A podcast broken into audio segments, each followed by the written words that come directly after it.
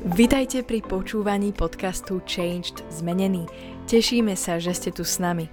Veríme, že toto slovo prinesie požehnanie, zjavenie a Božiu moc do vášho života. Tieto podcasty robíme aj ako videá, ktoré si môžete pozrieť či už na YouTube, alebo cez sociálne siete Facebook, Instagram aj TikTok, kde nás nájdete pod menom Changed Zmenený. Prajeme vám príjemné počúvanie.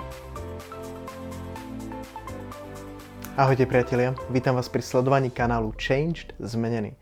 Dnes sa spolu pozrieme Jan 10. kapitola, kde Ježiš hovorí o ovciach. Biblia hovorí, že ty a ja sme ako ovce. Ovce je veľmi hlúpe zviera a žiaľ je to proste tak, že my ľudia sme veľmi inteligentní, ale v skutočnosti sme veľmi hlúpi.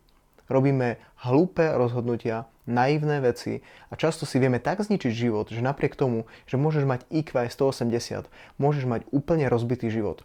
Preto, že Biblia hovorí, že si ovca.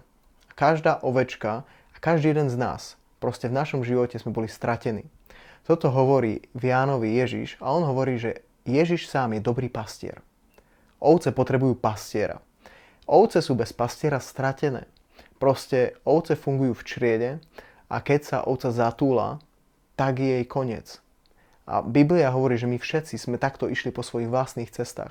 My všetci sme v živote hľadali vlastné cesty a mysleli sme, že dokážeme niečo dosiahnuť, že dokážeme nájsť uspokojenie, naplnenie v živote a že to bude cool a bude to paráda, ale Biblia hovorí, že všetky naše cesty sú zlé, je to smrť, je to prázdne. Ježíš prišiel, aby zachránil tvoj aj môj život, aby našiel tie ovečky, ktoré sú proste strapené, zničené, rozbité, dohryzené, dolámané vo svojom živote. A Ježíš sa nám predstavuje ako ten, ktorý je dobrý pastier. A on hovorí, že on je tak dobrý, že on dáva svoj život za tvoj.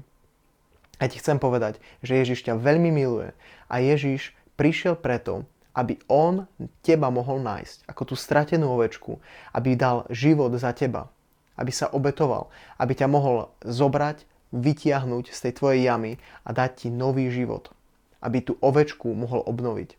Si milovaný Bohom a ja ti veľmi žehnám, aby si sa vrátil k Bohu a aby si tak otvoril svoje srdce oproti Bohu, keď si to ešte neurobil. Maj sa krásne. Čauko.